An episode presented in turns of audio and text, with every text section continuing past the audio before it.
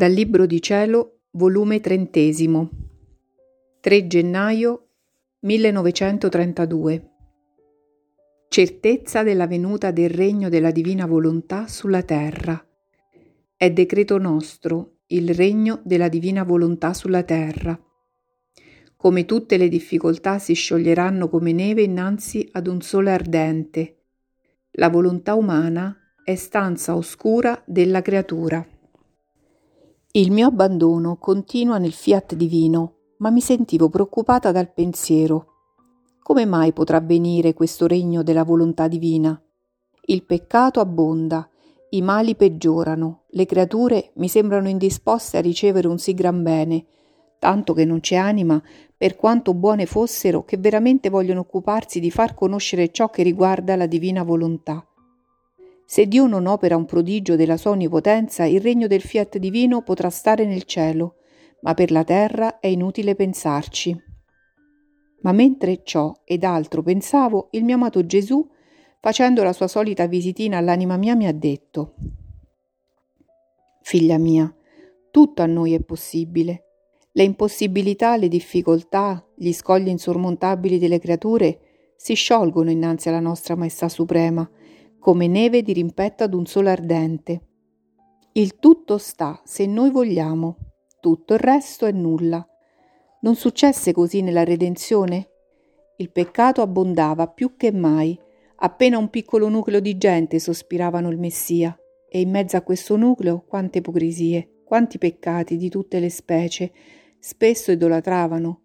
Ma era decretato che io dovevo venire sulla terra, Innanzi ai nostri decreti tutti i mali non possono impedire quello che vogliamo fare.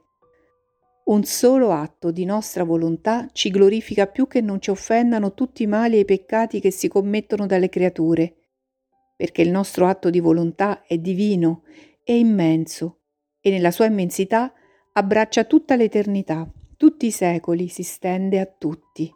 Quindi non è della nostra infinita sapienza, non dare vita ad un atto solo della nostra volontà per i mali delle creature.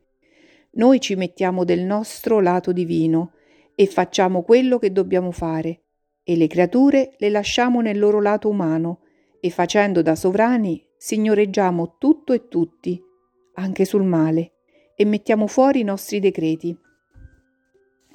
Ora, come fu decreto nostro la mia venuta sulla terra, Così è decreto nostro il regno della nostra volontà sulla terra.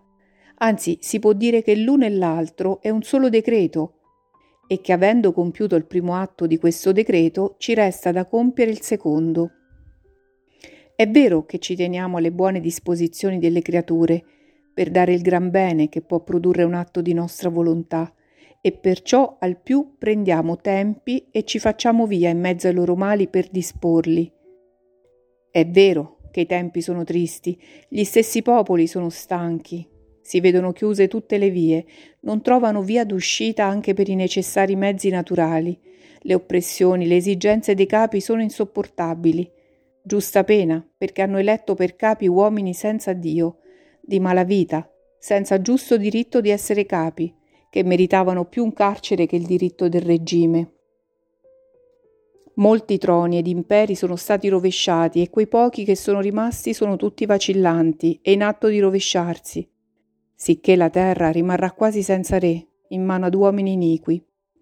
Poveri popoli, poveri figli miei, sotto il regime di uomini senza pietà, senza cuore e senza grazie di poter fare da guida ai loro dipendenti. Già si ripete l'epoca del popolo ebreo, che quando ero vicino a venire io sulla terra rimase senza re e stava sotto il dominio di un impero straniero.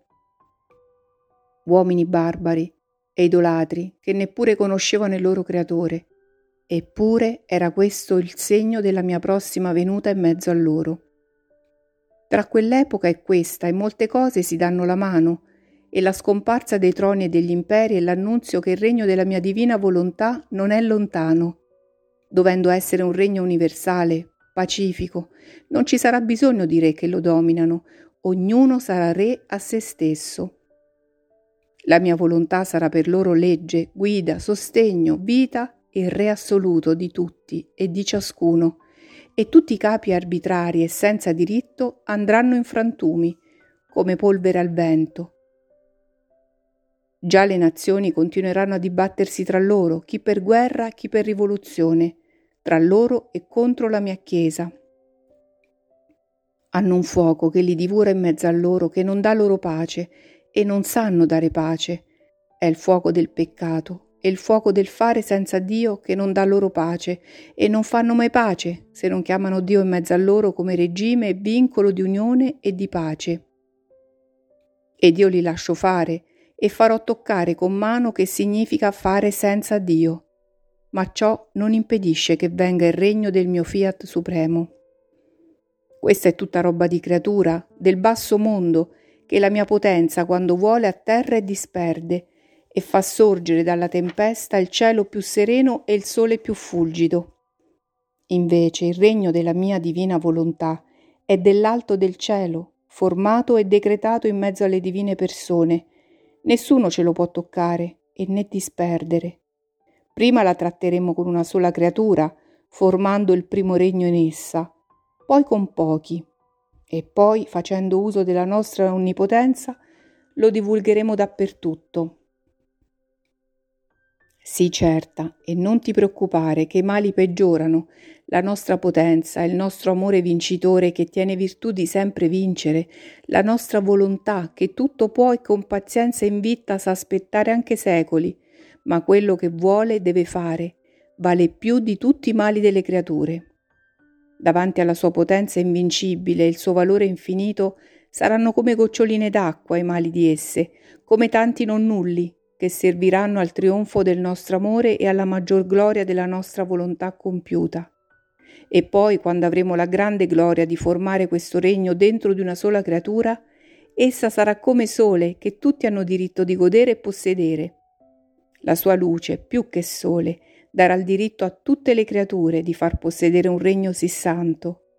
E noi con sapienza infinita abbonderemo di grazie, di luce, di aiuti, di mezzi sorprendenti, perché facessero regnare il regno della mia volontà in mezzo a loro. Perciò lasciami fare.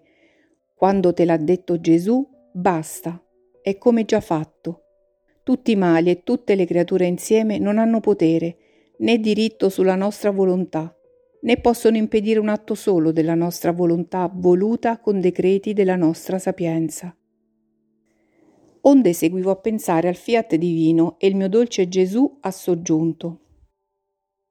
Figlia mia, la mia volontà è luce, la volontà umana è la stanza oscura in cui vive la povera creatura.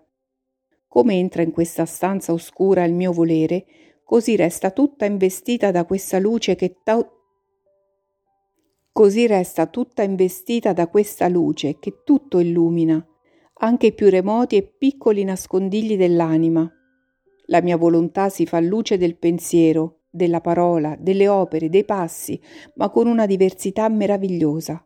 Il pensiero prende una varietà di colori animati dalla luce, la parola prende un'altra varietà di colori, l'azione e il passo altre varietà di colori. E come la creatura ripete il pensiero, la parola, l'azione, il passo, animata dalla luce della mia volontà, così si formano le sfumature dei colori divini. E la bellezza è che tutti i colori sono animati dalla luce. Oh, com'è bello vedere la creatura animata dall'iride dei nostri colori divini. È una delle scene più belle che essa ci presenta e ci fa godere. La guardiamo e vediamo che non sono altro che il riflesso dei nostri pensieri, delle nostre azioni e così di seguito che ha formato la varietà dei nostri colori divini. È la nostra volontà che fa sfoggio di luce negli atti della creatura, che col suo dolce incanto ci fa sfoggio di luce negli atti della creatura e ci rapisce e ci fa spettatore degli atti nostri, e come aspettiamo con tutto l'amore la ripetizione di queste scene sì belle e dilettevoli.